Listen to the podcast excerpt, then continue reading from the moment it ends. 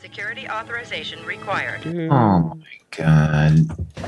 Input algorithm not accepted. So I've got a, a problem we're gonna have to deal with here. I hate This is the best produced episode ever. This film tonight is uh, about a little boy whose grandpa reads a tale of a far off land. And there's a, a damsel in distress and, uh, well, a peasant boy who uh, is uh, from uh, years ago in her memory. And, well, there, there might be a kissing moment or two. And uh, that's much to Wait the chagrin of the boy. This isn't a kid kissing uh, episode, is it? Please take your seats. Matinee Minutia is about to begin.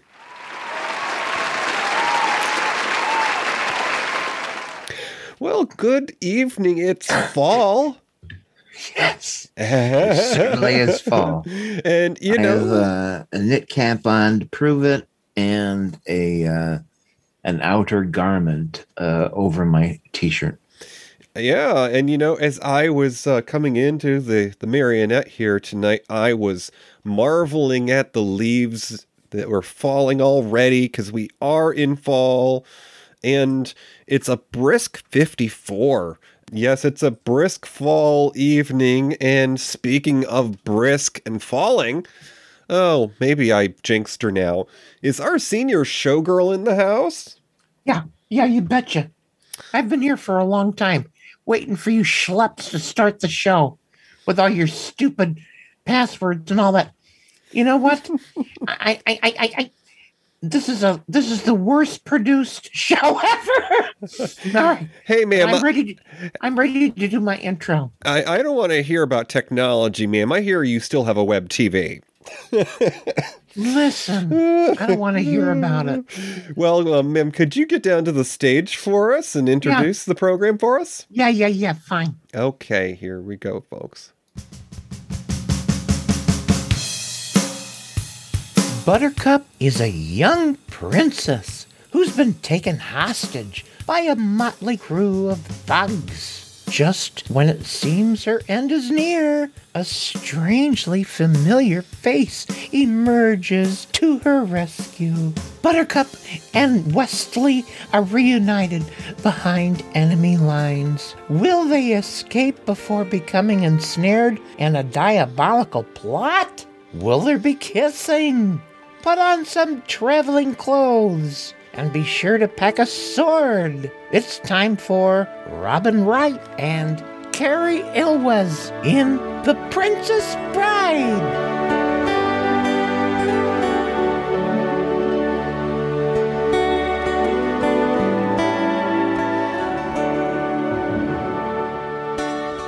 Boys!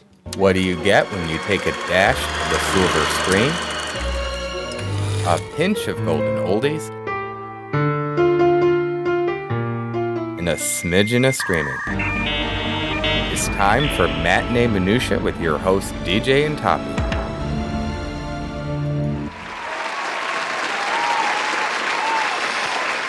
And it looks like we have some folks in the chat room already. We've got Hubby Billy, and we have RT Cruiser from the land down under. And we've got uh, Mr. Matt, the Chubs Gone Wild. And we have Tommy, and uh, from the Great White North, Fort Maple. And uh, I do believe I saw earlier the lady Janet was hanging out, so she may be uh, back and forth, as I understand she's uh, doing some work from home this evening. In the chat room, we also have Rose of Sharon, and uh, I do believe that that's a dear friend from uh, my nerd family in the early days of my teens that's dropped by, so she's possibly listening while her kiddos might be playing a game or two. And in the chat room, Spanking B. Arthur has posted a uh, rather handsome photo of a young Mr. Cary Elwes uh, from Oh. the film tonight. Oh, I looked up how to pronounce his word, his last name. hmm It's Uh, Elwes. Elwes. Elwes. Elwes. Yeah, Elwes. Okay. Uh, it's not Yules or Eels or anything like that. It's it's it's definitely pronounced um, Elwes.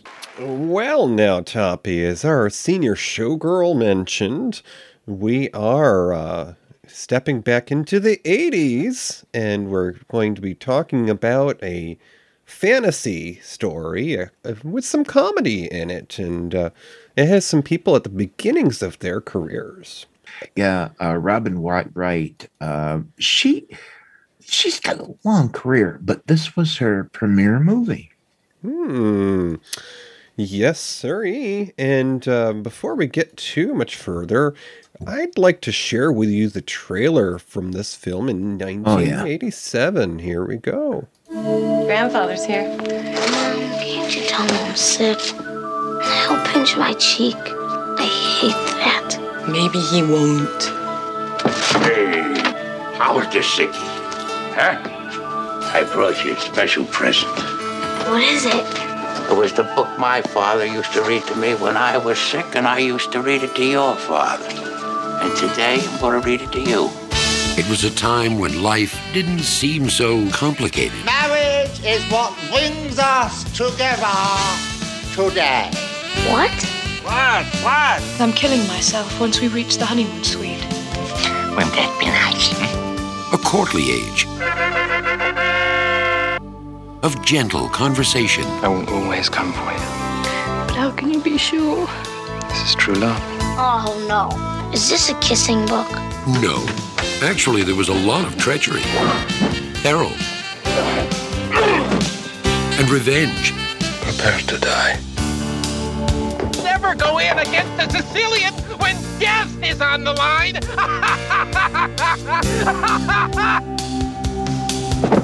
There were affairs of state. But I've got my country's 500th anniversary to plan, my wedding to arrange, my wife to murder, and Guilder to frame for it. I'm swamped. And affairs of the heart. My Westley will always come for me.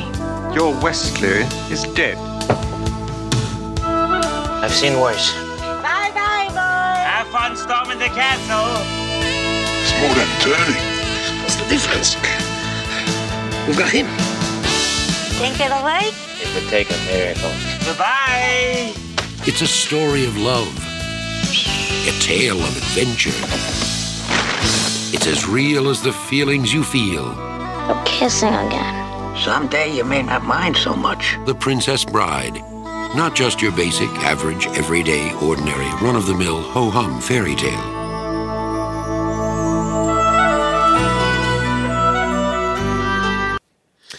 So, before we take you back and set the stage and tell you a little bit about what was going on in the world when this film was new, just want to take a moment and think what was going on in your world in 1987, Toppy? Can you remember what was important to you? Did you see this movie in the theater? All right, I did. I I was at the theater, and when I saw it, and I was in love with it. That first feeling, no no problem at all. Loved it. So, did you see it with friends or did you go by yourself? I saw it with my ex. No comment. Slash. Let's not talk about it. But yeah. well, I, I I I I once went to a well, I once went to a Disney movie on a date, so uh, I guess I could say that uh, I, have got equal uh, credit on that. But um, not to not to put things into too much perspective, but I was in fourth grade when this came out. Okay. No. oh Jesus, DJ, that hurts me. Oh, hurts. I'm sorry, but uh, we we didn't have um, the the movie channels when I was a kid. Um, so I don't think I got to see this when this was brand new. In fact, um, this has been on my list of things to see for quite some time. So thank you for the uh, opportunity to discuss it and view it. But uh, I did not see this until recently, although I'd heard quite about it. So I'm going to go ahead and um, set the stage and tell you what was going on in the world then. Yes. In 1987, when The Princess Bride was new.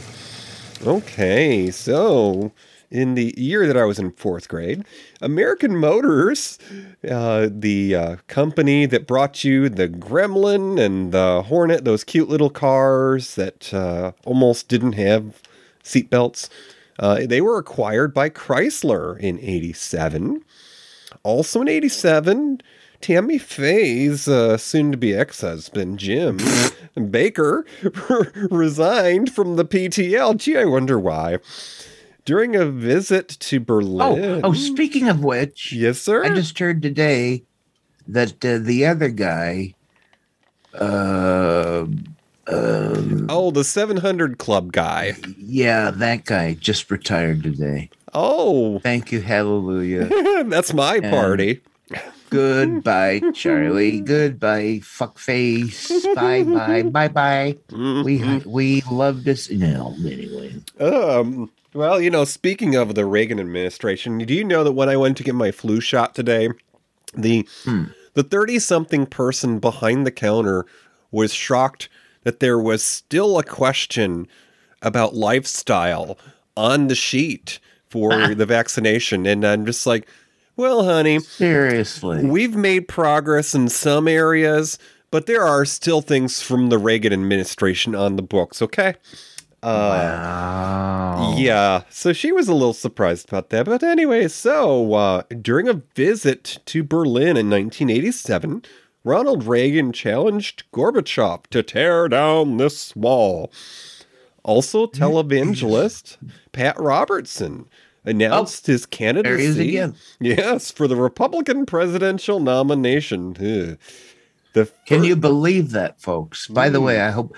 I mean, can you believe uh, that he could have been president conceivably? Mm, Yeah, um, The Handmaid's Tale might have been made a couple of decades earlier. Ah, so the first National Coming Out Day was celebrated in 87. And lastly, a little snafu. A squirrel closed down the NASDAQ stock exchange when it burrowed through a telephone line. Yes. Yeah, so uh, you know the uh, the hamster wheel and whatnot. All right, so this is going to be a little different. I'm going to mention some of the celebrities who were just in diapers in '87, and we're going to see if Toppy has ever heard of any of these people. All right, let's do it. All right. So we're going to spin the wheel of fortune here. All right, Toppy. I'm sure you've probably heard of this young gentleman, um, Mr. Zac Efron. I have. Oh. He's a spooky guy. Hmm. well, I, I, Did I get that right? no, no, no. Um, Oh, uh, think, think more, um, uh, you know, uh, nearly naked. Um, so he, he's he's famous for his abs, and uh, he was a he was a Disney star who got his uh, start with the Mouse House.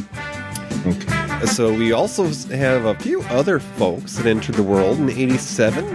Mr. Kevin Jonas, speaking of Easy on the Eyes of the Jonas Brothers. We also have Aaron Carter, who's also a musician. And then a few of the other folks. We have Hilary Duff, who also got her start at the Mouse House. We've got Jeez. Blake Lively, and up and coming female rap artist Kesha was all born in 87. Let Uh-huh. me just uh, let you know what pe- folks in the chat room are saying. Uh, our friend Janet says uh, she remembers watching uh, the movie The Princess Bride um, at school, maybe maybe middle school. Hmm. Um, she says it's also a book. I'm not sure if that means she read it. it and it was very closely based on a, a book. And the author also helped write the screenplay for this movie. So the movie's a pretty good matchup with the book. R.T. Cruiser, um, who we're glad is here, he says this is one of those movies uh, he, that he thinks you need to see at a certain age because he didn't see it until a few years ago. And he thought it was fun, but he doesn't get the hype surrounding this movie. Um, he says the same with the Goonies. hmm So there you go. Go ahead. Okay. Well, you know, um, Princess Bride, it was a film. We often talk about the other programs that were competing for your attention in the year of this release.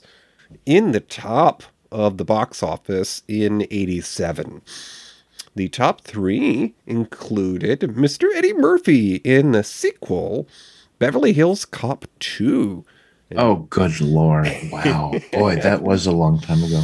That brought in 153 million, and uh, a little film. Did he, did he sing any of the theme song of that movie like he did the first one? Uh, oh, I don't sure. know. It doesn't matter. Uh, and then a, a runner up there for number two was a, a, film that was the early days of Charlie Sheen's career, and it also starred Forest Whitaker, who, of course, would be famous later on in Forrest Gump and several other uh, series, is, including a version of The Twilight Zone that he was a host of.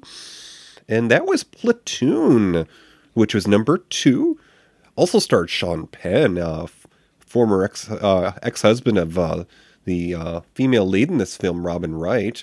That brought in 136 million. Now, number three. What was Robert Wright ever doing married to Sean Penn? That ain't right.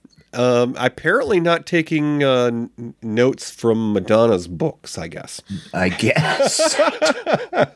oh my god. So number three that year was a film starring Glenn Close and um, it was one of the uh, the Michaels. I'm trying to remember his name, but Michael Douglas. Yes, Michael Douglas in the the the the original the, yeah the yeah. original film that uh, you know depicted animal brutality, uh, Fatal Attraction. Fatal Attraction. Okay. And uh, wow, yes, that was the top of the box office. Now, of course, we love the underdog here at Matinee. we always do it. Yes, we do. Seriously, folks, we don't intend select movies that didn't quite make it, but it's true. Hard to believe Princess Bride didn't make a hell of a lot of money. I mean, no, it was considered well, it was considered a box office failure, but oh, over the course of years, thanks to VHS sales and uh, you know, it it just grew. I mean, it's one of those movies that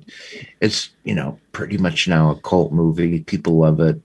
Zillions of people have seen it, but not when it first came out. Now, no, uh, no offense to anyone who lives in manufactured homes, but uh, I had, I had, I had a period of my childhood where you know, the the discussion was if you were trash, and of course, some people will elaborate on that and call you trailer trash. But oh, uh, I love me some trash. And so that's why I actually kind of like the movies that weren't the hits because they they have a uh, a different appeal to them. Now, The Princess Bride actually was not a record failure like some of our past discussions, perhaps. Uh, and some of those might have been my picks, and maybe some of them had Carrie Fisher and Little People in them. But hey, okay, whatever floats your boat. Uh, the Princess Bride was number 35 that year and uh, brought in 30 million. Now, to put things into perspective, the films that scored better and worse were a film called Can't Buy Me Love. And I don't have that information out right now, but uh, you know, give it a, a shot. Check it out. 31 million. That was the one that did one better than Princess Bride. Now, the film that scored one lower The Princess Bride actually starred the actor who was competing with Wallace Shawn for his role in The Princess Bride. That's Danny, right. Danny DeVito and Billy Crystal, who was in The Princess Bride, in Throw Mama from the Train. Thirty Oh, million. Now, this Where's the beef? uh, this is that, that's actually a guilty pleasure of mine because I adore. I think her name's Anne Ramsey that played Mama in that film, yeah. and uh, she and somehow, I, I think I just made the same mistake I did on a previous episode of Matinee Minutia. The Where's the Beef Lady in the, those Wendy's commercial, not the same not the same person that was in Throw Mama from the Train.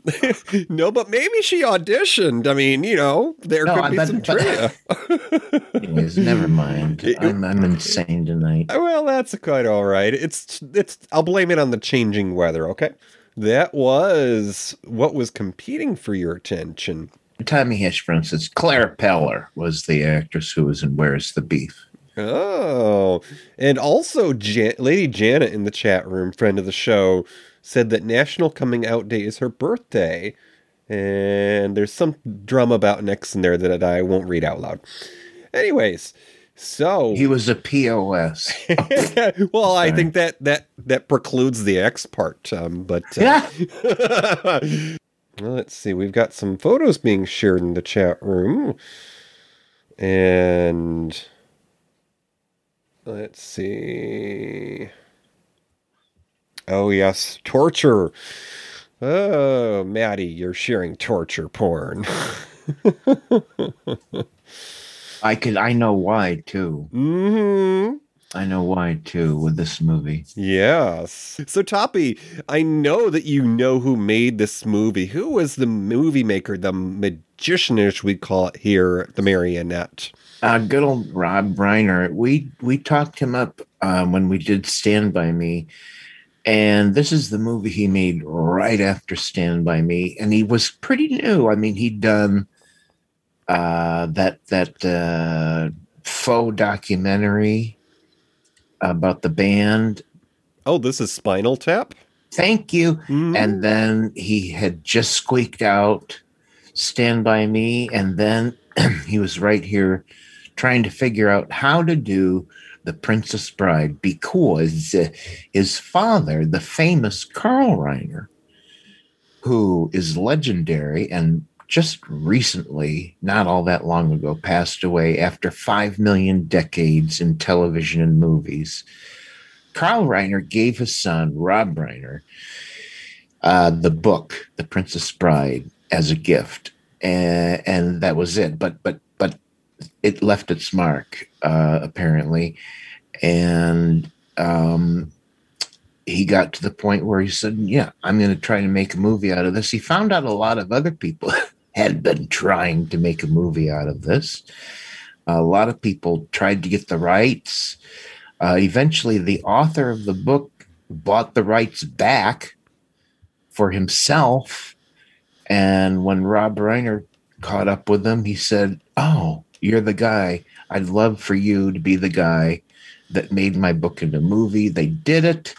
It was an it, it was it was basically an independent production um, that was heavily backed by Norman Lear, uh, who we all know from TV as the creator of legendary TV shows like All in the Family, Mm-hmm. which starred Rob Reiner uh, in the role of Meathead. Anyways, that's how it all happened. Uh, it got backing from Norman Lear, and, and it and it happened. Um, so there you go. Rob Reiner uh, um, has gone on to do so many movies of different genres.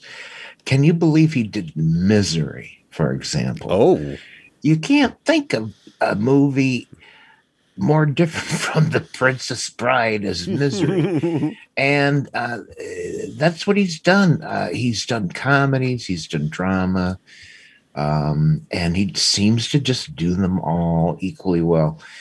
And I got to tell you, I think he put just the right shine on this movie.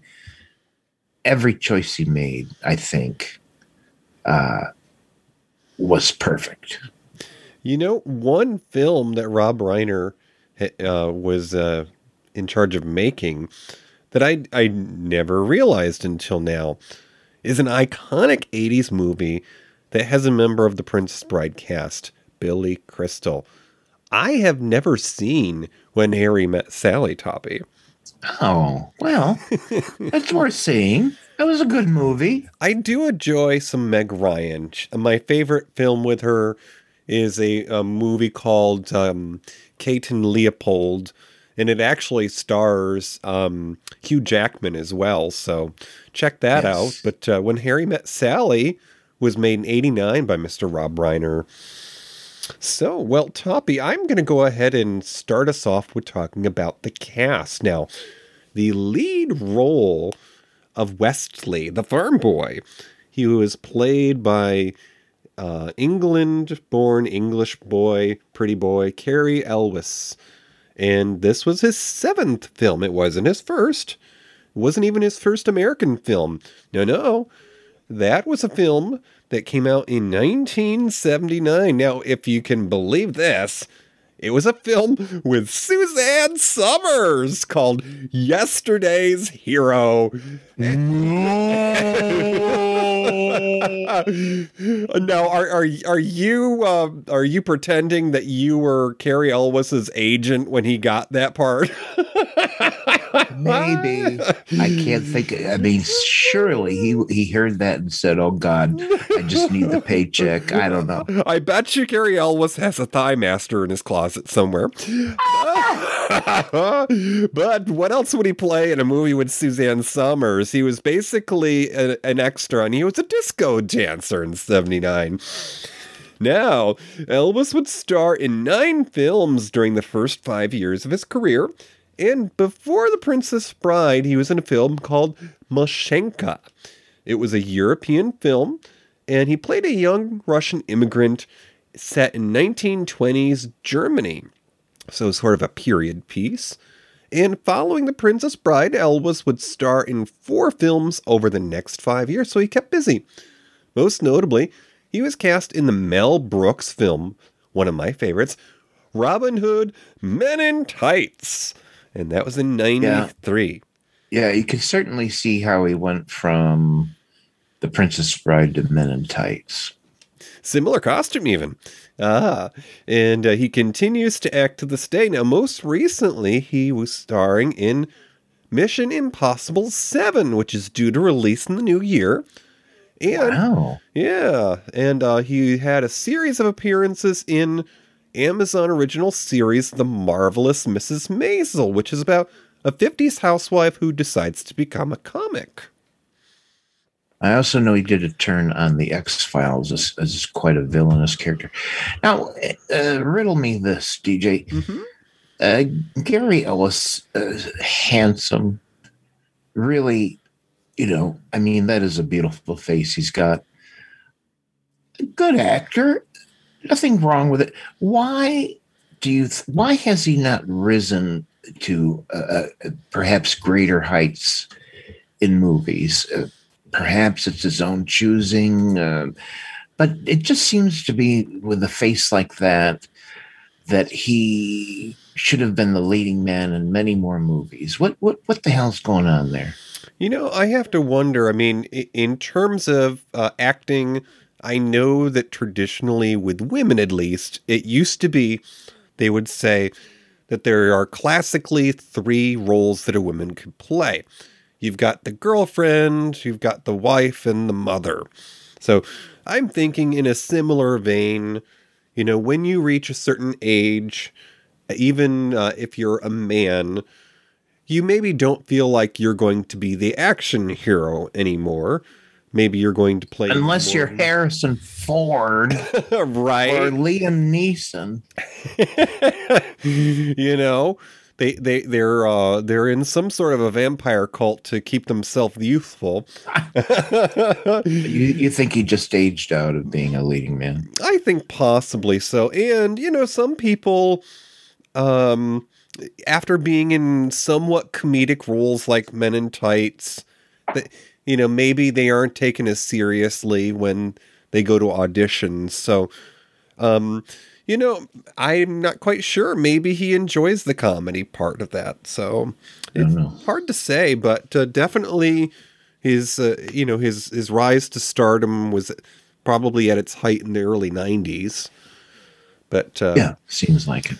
so before we go on to uh, the midpoint of our show, I'm just going to go ahead and mention the next member of our cast. Now, the uh, the princess Buttercup, which I would think it would be a more appropriate name for livestock, but hey, Um, what? What did you just say? I, I think I would sooner name a horse Buttercup than my own daughter, but maybe oh that's my lord. maybe that's just a nickname. Because I mean, you know, royalty is usually the Lady Sarah of Covington or whatever. oh, RT Cruiser just said Elwes played a, a good baddie in Twister. I forgot about that. Yeah. Oh, that's right. Yeah, he was the he was the rival Crom in Twister. with Helen Hunt. That was her first uh, film outside of uh, TV, I think. I think. May, well, yeah, I think maybe. So uh, Robin Wright, who played the princess, she was a Texas-born lady. She was born in good old Dallas, place where I hung my hat for a year. And uh, during high school, she did fashion modeling in Paris and in Japan. Her first role was in television's NBC The Yellow Rose. Get this cast, Toppy. In 84, there was a series with Sam Elliott and Cybill Shepherd. Makes me want to look for that, although it oh, it didn't last very long. Her first film was Hollywood Vice Squad. Now, get this. Talk about USA up all night. Uh, in 86, this film had Carrie Fisher and Batman famed Frank Gorshin. Oh Lord. Uh, and uh, over the next five years, Robin Wright would appear in four films. And in 94, she'd be cast opposite Tom Hanks as the female lead in Forrest Gump, Jenny. Oh, that's right. I love my Jenny. Mm-hmm. And Wright currently has 61 acting credits. Mostly, she has directed and produced in more recent years for Netflix House of Cards series. All right. Just a word more about how Robin Wright got cast in The Princess Bride. It was very, very late, very late in the process. And a lot of people had auditioned for the role of Buttercup, including Uma Thurman, Meg Ryan, Sean Young, Suzy Amis. I don't know who she is. Courteney Cox, Alexandra Paul, and believe it or not, Whoopi Goldberg all auditioned for the role of Buttercup. Hmm. And uh, Reiner, and he also uh, the author of, of the book. Um, his last name is Wright. Uh, who worked closely with Rob Reiner on the casting because he the, the author of the book really really cared about getting the right person to match his book and they just weren't happy with all of those people and believe it or not a week before filming uh, they saw uh, uh, uh, Robin Wright. Oh, that's not the author. Anyways, they saw Robin Wright, and her, his her agent had had told her to try out for this, and so it was so late in the process that she went right to, um, uh, to meet Rob Reiner and the author person in, in at, at, at their place, and she rang the doorbell and Rob Reiner went to the door. And as the story goes he he saw Robin Wright standing there in this white summer dress with her long blonde hair. And she had a halo from the sun. And she was backlit by the sun. And right then and there they said she's it so that's how she got the part Hmm. Okay. So we're at about the halfway mark in the program this evening.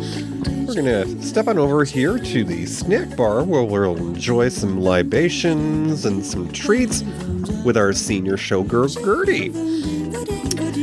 And uh, meanwhile, we'll be listening to an interview for the 2012 25th anniversary from The Princess Bride with Entertainment Weekly. Now, the emotional high point of Totally Awesome 80s Week for Josh, and probably a lot of you too. When The Princess Bride came out in 1987, critics called it absolute magic. 25 years later, it can still cast a spell thanks to its all star cast, including Billy Crystal and Robin Wright. Entertainment Weekly brought them together for their special reunion issue. It's on newsstands today, and our weekend anchor Dan Harris joined them all for this conversation. I met uh, President Clinton, and uh, he told me he was a fan. You know, when he said, I know exactly who you are, I thought, oh God, what's in my FBI file? you know, and he goes, no, no, it's not what you think. Uh, big fan of Princess Bride. Uh, Actually, when the movie came out, it wasn't a huge, huge hit. They couldn't quite figure out how to market it because Yeah. they didn't really know what they had. Now, decades later, the film's immensely quotable lines still follow the actors everywhere they go. As you wish. How often do people come up to you and recite a line? I think when I die, they'll say on my gravestone, as you wish. I think every woman wants to hear that. Inconceivable! You keep using the word. I don't think it means what you think it means. So people walk up to you unsolicited and say, please say inconceivable. They, they, they do that, but each person thinks that it's an idea of his own. True love is the greatest thing in the world. Except for nice MLT, mutton, lettuce, and tomato sandwich when the mutton is nice and lean. The MLT line, my favorite line in the movie. Is it true that you ad lib that on the set? Yeah. Well, when people come up to me, uh, it's happened just the other day, eating, and he said, he whispered in my ear, "Is it lean?" At the end of the movie, Peter Falk describes your kiss in the following way. Since the invention of the kiss, there have been five kisses that were rated the most passionate, the most pure. This one left them all behind. I don't know, how was it, Robin? Who are you? no. We did a few takes, didn't we? We did. A Oh, I, we, yeah, I asked for take 57. I remember. we were just thinking about, is, can they see my heart beating so fast because he's so cute? Westley's so cute. Oh. Little known trivia fact Danny DeVito was actually the director Rob Reiner's first choice to play the role of Vizzini, which made the incomparable Wallace Shawn palpably nervous while shooting that he was going to be fired. Never go in against a Sicilian when death is on the line. I remember what you said, Wally. Can I tell you? We had done so many takes. It was all on you. And finally, Rob goes, let's just take a break. We're just going to take a break. Let's take a breather, step away from the thing, and under your breath, you go like, God, I, I hate this acting thing. Okay, and that was the cast in their 25th anniversary reunion. So we have a couple more folks that are in uh, the cast that we'll discuss in a moment here. But just wanted to take a moment to point out in our chat room, which we do this show live on the first and third Friday of each month. You can drop by at matineeminutia.com and click the uh, the little blue mask symbol there, Discord. That's our chat room. Of course, we also have video on YouTube. So if you're at matineeminutia.com, look for the YouTube logo there, and perhaps you'll see in my uh, my attempt at Robin Hood that I'm wearing this evening. Okay, so There you go. Yeah, yeah, you got to check out uh, DJ's little costume there.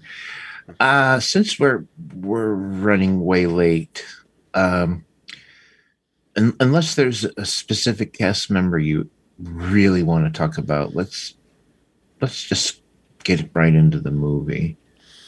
Okay, well, um, I was just going to mention uh, the other two main cast members that I was going to uh, discuss was Mandy Patinkin, who played um, oh uh, the, the the swashbuckler there, whose father was killed by Yeah. the. Uh, Uh, I always confuse Mandy Patinkin with Kevin Kline, uh, which is ridiculous, but I do. And I think he Patinkin was was great in this, but somebody somewhere early on his career told him that he could sing. And Mandy Patinkin singing. Always sounds like this, and he's got this high voice, and for some reason he was on Broadway singing. I don't know how. Anyways, I'm sorry, but he was great in this movie. well, uh, you know, to Sam, you wouldn't realize that uh, he actually was in Yentl with Barbra Streisand in '83. Oh, that's right. He was in Yentl. Yeah, he also got to be in Dick Tracy with Warren Beatty, and my first exposure, hunk, to Mr. Patinkin was in the uh, precursor to the TV series Alien Nation that he starred in with James Caan. That's right. That's right. By the way, Mandy Patinkin on television, uh, he gets into a TV show, and then two seasons in, he goes, "I hate this" and quits. That's usually his routine. Anyways, no, it's fine. Well, you could you could catch him more recently on the CBS series The Good Fight, and he was also He'll be off in two seasons. Anyways, he was also in Showtime's Homeland series about Homeland Security, opposite Claire Danes, who of course got her start on MTV in uh, My So-Called Life, and uh, he was a Middle e- uh, Middle East Division chief of CIA in that. So he's he's been busy, and of course we can't leave our discussion without mentioning the inconceivable Wallace Shawn. Now, this guy, he has so much work. He has 207 acting credits to his name. More That's amazing. recently, he has been in the CBS series Young Sheldon as the lead character's mentor, Dr. John Sturgis. And a few years ago, he was in a film with Candice Bergen called The Book Club. And uh, he has just been a, uh, a bevy of talent. And in the year after Princess Bride, he was in a film with Keith Carradine, and if you could believe it, Keith Carradine and Genevieve Bujold called The Moderns, and it's about a struggling artist that forges paintings. So he uh, kept working, and there is so much variety in his roles, and I adored him in his guest appearances on The Cosby Show. Okay. All right. Janet asked me, uh, she's laughing and she says, Toppy, are you high? No, I'm not, but I do feel, for some reason, I do feel high. oh my God. Anyways, uh, there were so many great casting choices in this movie from Peter Falk at the beginning, who reads the novel. By the way, that's very much how the the novel is interesting construct.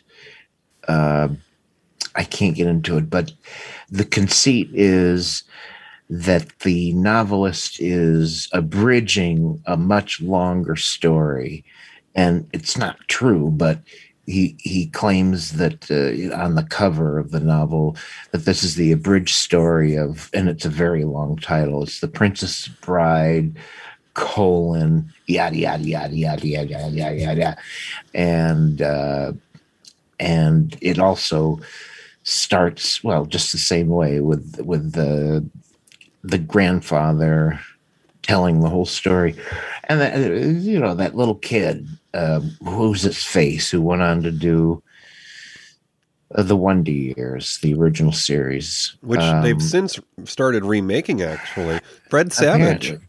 Yeah, for, and boy, he's uh this he he he must have made this right before Wonder Years or during Wonder Years because he's right there at that beginning age. I mean, that is how young he was when he started on the Wonder Years. So must have been right before that. Uh, but but everything Andre the Giant. Uh, what a wonderful character, and uh, by all accounts, uh, Andre the Giant said he had a great time making this movie. And a lot of it was because his cast members treated him like a real human being and not a freak. Uh, because he was, he really was a gigantic person. And um, just, uh, it's, it's all brilliant. Billy, uh, all the, all the, all the cast choices were just amazing.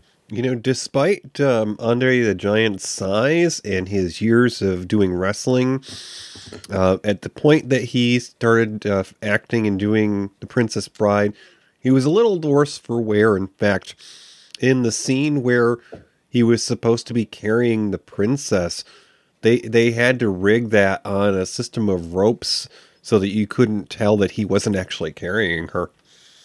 Hmm. Yeah. Um. So let's let's just dish the movie here. Um.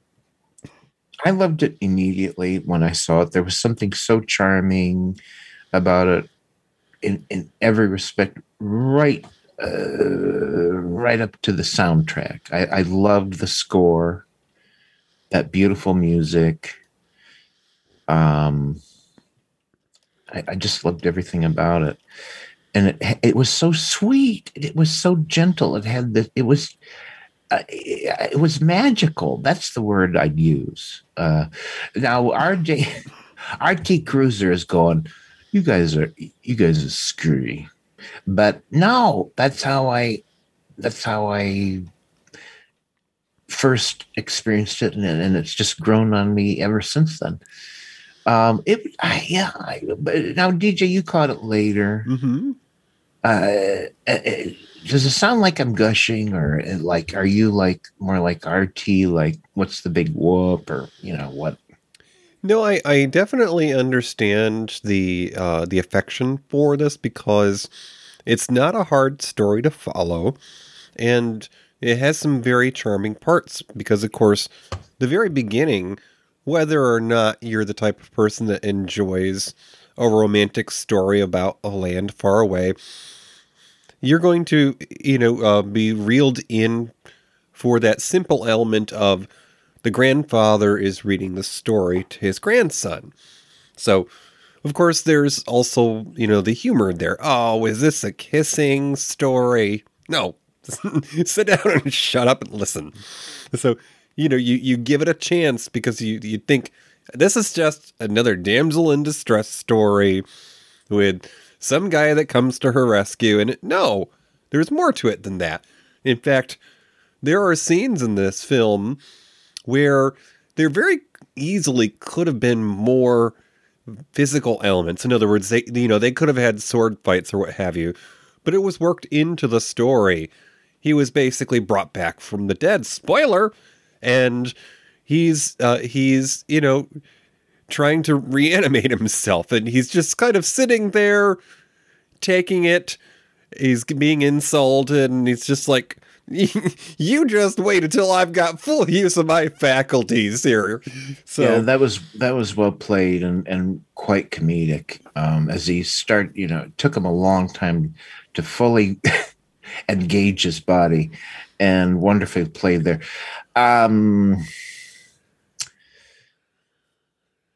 let, uh, uh, let me uh, describe to you my my only beef with the movie. Mhm. Uh, uh, it's it's you know if I, there there was one scene, one thing that happens in the movie, and the way it's done, that for me was didn't match the rest of the movie, and I found it highly disturbing.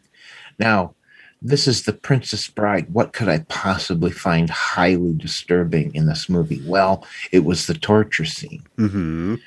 uh, when Westley is having his life sucked out of him. I thought when I first watched it, Jesus, this is, it was horrible. I mean, it, he was in agony and he portrayed every inch of that agony. And the rest of the movie is played so lightly that I just this doesn't match. This this should not be that disturbing. Let- Let's take another point where he's he's fighting the rats. You know, those rats are are puppets and they're almost comical, but you still feel their danger. They're they're savage beasts that are attacking him. It's an exciting scene. Uh but it's not disturbing. This torture scene was disturbing, don't you think? Or am I just am I just making too much of it? No, I believe you're correct. It is inconsistent with the rest of the film. And I would have to wonder, I, I haven't really gotten to that level of uh, attention for the detail, but I have to wonder if interviews with Rob Reiner, the director of this film, might shine some light on that. Because I'd like to know, since this is one of his, you know, early films, I guess you could say, in the body of his career, would he have made some of the choices that he did in making The Princess Bride? What would you do differently now? Kind of a question, because certainly the uh, the torture scene that you're referring to, it doesn't line up with the rest of the movie. Because sure, it's part of the reality of the times that they were in, but the rest of this film doesn't take itself that seriously. Yeah, exactly.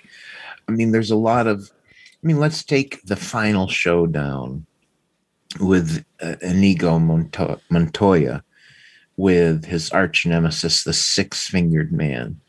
There's a lot of st- there's a lot of stabbing and bloodshed in that scene, but it's there. But somehow it's I, I can't just it's not vivid and and horrible like that torture scene. Mm-hmm. So like I say, it just I feel like it didn't match. I, I if I, I, would have subdued it somehow, you know, conveyed that it was that he was having the life sucked out of him without without it being uh, so vividly horrible. Mm-hmm. So, anyways, you know, I, I would have probably inserted more physical comedy there, where you know, since the rest of the film was kind of lighthearted, maybe instead of real torture it would be something like tickle torture. okay, you know what? Uh, interesting. I, I that might have almost worked. Now let me ask. Uh, I got two favorite scenes that, to me, were slap ass, laugh my ass off, funny. Mm-hmm. Uh, and uh, look, I, it, it doesn't take much for me. I'm a lover of slapstick. I mean, please. Uh, all I need is a pie fight, and I'm in hysterics. It's ridiculous. But, anyways, for me, the damnedest funny thing from the moment I saw it, the thing that made me laugh out loud in the theater so long, it's such a stupid thing, but when Westley has the disguise of the black pirate on mm-hmm. and he's rescued his beloved, and she doesn't know he's Westley.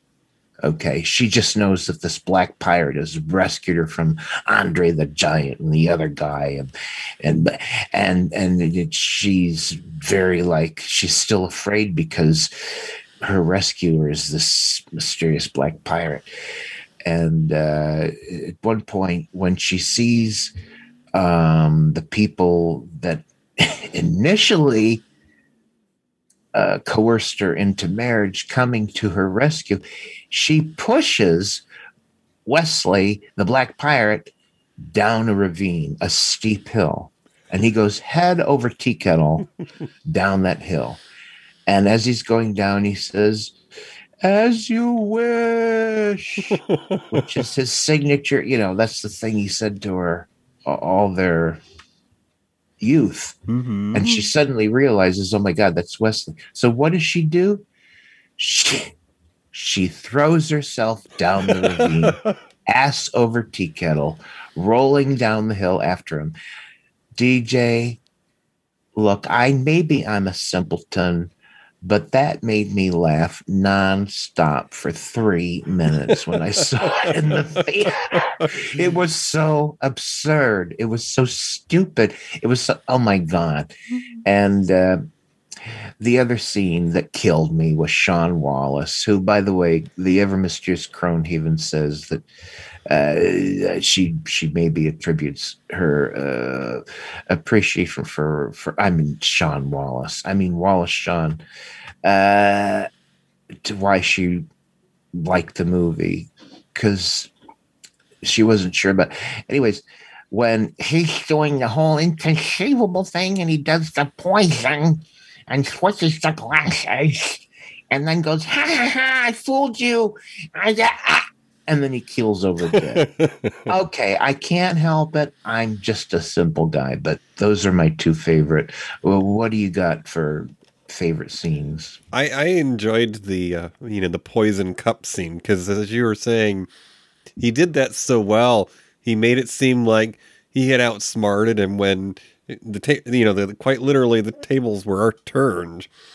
Of course, I I hadn't seen this before, so I wasn't quite sure how far his character got into the movie. I was a little sad though that he didn't even make it halfway through the story. yeah, yeah, yeah. He it's like um, it's like a, the, a classically told tale of a hero. He's he's got to go through these trials. So he he he gets through the swordsman, then he gets through the giant, and then he gets through the the guy that has like the riddle of the poison cups. So it's kind of structured in that classic fairy tale way. Mm-hmm. Uh, and the other was- the other yeah. part that I enjoyed was the um the personality that Andre the Giant put into his character because as we were saying one of the things that he enjoyed about being in this cast was he was just treated as a regular person. Now, uh, this is a fantasy story, so of course there's supposed to be exaggerated elements, and he's this big guy, big burly guy. But on the, you know, there's a scene where he's talking about things, and he's being given directions on what he needs to do, you know, to to basically off someone, and he's like, "Well, that wouldn't be very sportsmanlike." Yeah, yeah, yeah, yeah. He's so appealing in this movie, and and the ending, DJ, after everything is resolved and they're high up in that tower, and down there on the ground is Andre the Giant with the with the three horses, white horses, for them to escape on. And I just love the fact that the princess leaps down and he catches her. Then the other two guys leap down and he catches them. And they ride off into the sunset. I love that ending. I just love it. Yes, and uh, you know, I realize that it's just the time that it's set in, and that she's expected to be the damsel in distress. But that scene that you described, where she throws herself down the hill to go after Westley, that's the most effort she makes in the whole thing. Because I don't even see, remember seeing her lift anyone's sword or anything. Ah, now let's see here. Oh. Uh, Janet, the, Janet the Treadmill, y'all aren't mentioning Wallace Shawn's most famous role, Twist Nerds. yeah. What do you what do you suppose she's talking about? Oh, from Star Trek Deep Space Ah. Nine. He played the the head of the Ferengi culture, Grand right. Nagus Zek. So he was basically the pope of a culture that idolizes money, capital, and the master of the deal. That's the Yes, Ferengi. that's the the, yeah, the Ferengis were all about money and the deal, and yeah, I remember that. I remember that role. Yeah, mm-hmm. was he in just that one episode, or did he reprise that? Oh, it was as in character. It, it was in several. Uh, I want to say that it was at least three times. Hmm. But uh, I didn't know that. Of course, one of the uh, the um, uh, staple characters of Deep Space Nine is the proprietor of the bar, and he was always getting himself into trouble. So, you know, uh, they they invented this storyline that's basically like the IRS. In his world, they check his books, and so the Grand Nagus, who's the pope of this money culture, uh, comes to the scene every now and then because we want to know why he's doing so well. He's not very smart. You know, how is he turning a profit? Yeah. Oh, by the way, also a bunch of us here right in this chat room, including Janet, uh, Billy, Hmm. you, Tommy, uh, we all saw Wallace Shawn in person when he spoke at Farpoint. Yes, sirree. we are uh, getting toward the end of our show this evening, so this is a part of our program that we call our snack tray. It's a little bit of what's left over. So, uh, this is where we talk about something else you might enjoy if you like The Princess Bride. And uh, if you haven't caught it yet, at least right now, you can catch it on Disney Plus, like us. So, Choppy, is there anything that comes to mind when you think of The Princess Bride? Is there Um, another- yeah, something uh, something along the same line of fantasy and this kind of sweetness, and and that would be Willow. Uh, uh, a George Lucas production, I think. Uh, Val Kilmer. Hmm. Um, I can't remember who who all was in it. Oh, his but it, it struck similar chords. So I'd say if you liked if you liked The Princess Bride, you'd probably like Willow. Oh, I do enjoy Willow and uh, the future Mrs. X Val Kilmer, Joanne Whalley. so, uh, something uh, you might enjoy if you like The Princess Bride was a film that came out just the year before it. And I do believe that it had uh, young Jennifer Connelly in the beginning of her career. And of course, pop icon David Bowie. I am, of course, speaking of none other than Labyrinth. And it's about Oh, yeah. a spoiled girl who would rather spend time in her room with her toys and her books than to babysit her little brother, who she wishes off to the fantasy land of the Goblin King when she doesn't have any more nerves to spare. Hmm. You know, okay, confession. Uh, I'd never seen Labyrinth. And just completely coincidentally, or maybe not, because I think maybe Disney suggested it to me. Mhm. You know how how they do that. Uh, after I watched The Princess Bride, I think it maybe it suggested uh, the labyrinth, and I did start it. now, you're go- you guys are going to hate me, but I, I I couldn't get through the first ten minutes. I, I, I just, anyways, I, I maybe I wasn't in the mood. I don't know. Toppy, I'll, I'll try again. I'll try again. if you get far enough, you get to see David Bowie in tights. and behind the scenes, a um, a young Gates McFadden who would play Dr. Beverly Crusher on Star Trek: The Next Generation. Okay. She worked for Jim Henson, so she did choreography and she did puppetry behind the scenes for that film. So Nice. So Nice. to to give you an idea of the uh, the pop culture following that is Labyrinth, I will reenact a brief lyric from the film. You remind me of the babe. What babe? The babe with the power. What power? Power of voodoo. Hoodoo. You do do what? Remind me of the babe. that was in that movie. Yes. You you know that that that, that that's from uh, that's that's a copy of, of something that was famous from another movie like 40 years earlier. Oh, most The good hood- things the are. Yeah, the hoodoo voodoo. Hoodoo you do. I don't remember who, what movie that was in, but it was an old black and white movie. Interesting. Did not know that. Oh, so we are at the end of our program, and uh, we are a celebrated venue of many a splendid thing, including we were once a place of vaudeville and magic acts. Will you go ahead, Toppy, and grab me that bag of coins? Now here you go. It's heavy. No. Open that capsule. Alrighty. Ooh, this one's an early 2000s horror musical science fiction.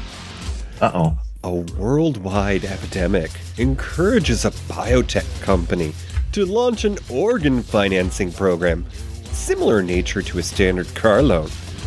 The repossession clause is a killer, however. This was directed by the man who brought you Saw 2. Has Oh. appearances by Paris Hilton and Sarah Brightman.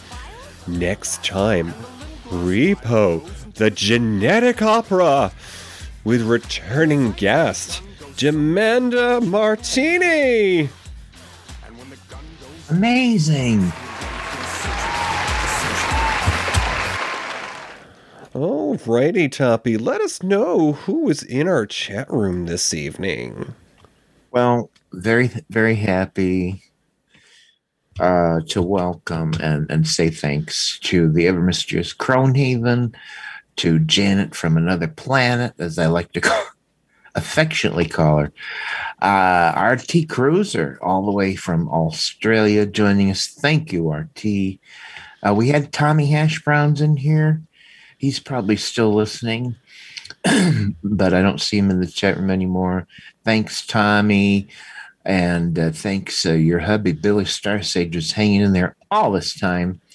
So thank you to everyone. I think I got uh, Rose O'Jrin. Jin. Oh, it's supposed to be Rosa Sharon, uh, friend. Oh, Rose Sharon. my nerd family back in my teens. All right. Thank you, Rosa Sharon. Uh, that's a beautiful tree and beautiful flowers. Uh, all right. Thank you. All right, and if you will, sir, say, uh, send us out on the way of the old radio shows. Say goodnight, Gracie. Good night, Gracie. Thank you for listening to Matinee Minutia. Our show streams live on the first and third Friday of the month. Go to univazpods.net, click the tower for streaming audio. Enter Discord for our chat room. You can find our show anywhere you listen to podcasts. Find us on Twitter at Matinee Minutia. Find our group on Facebook. Or visit our webpage at matineeminutia.com. Have an idea for a show? Or why not let us know how we're doing? Email us at matineeminutia at gmail.com. This has been an Olliebug production. I have a voice. I have a voice. You have a voice. You have a voice. We have a voice. We have a voice. Unique voices in podcasting. univazpods.net. Okay, so I'm going to go ahead and take us off the stream here.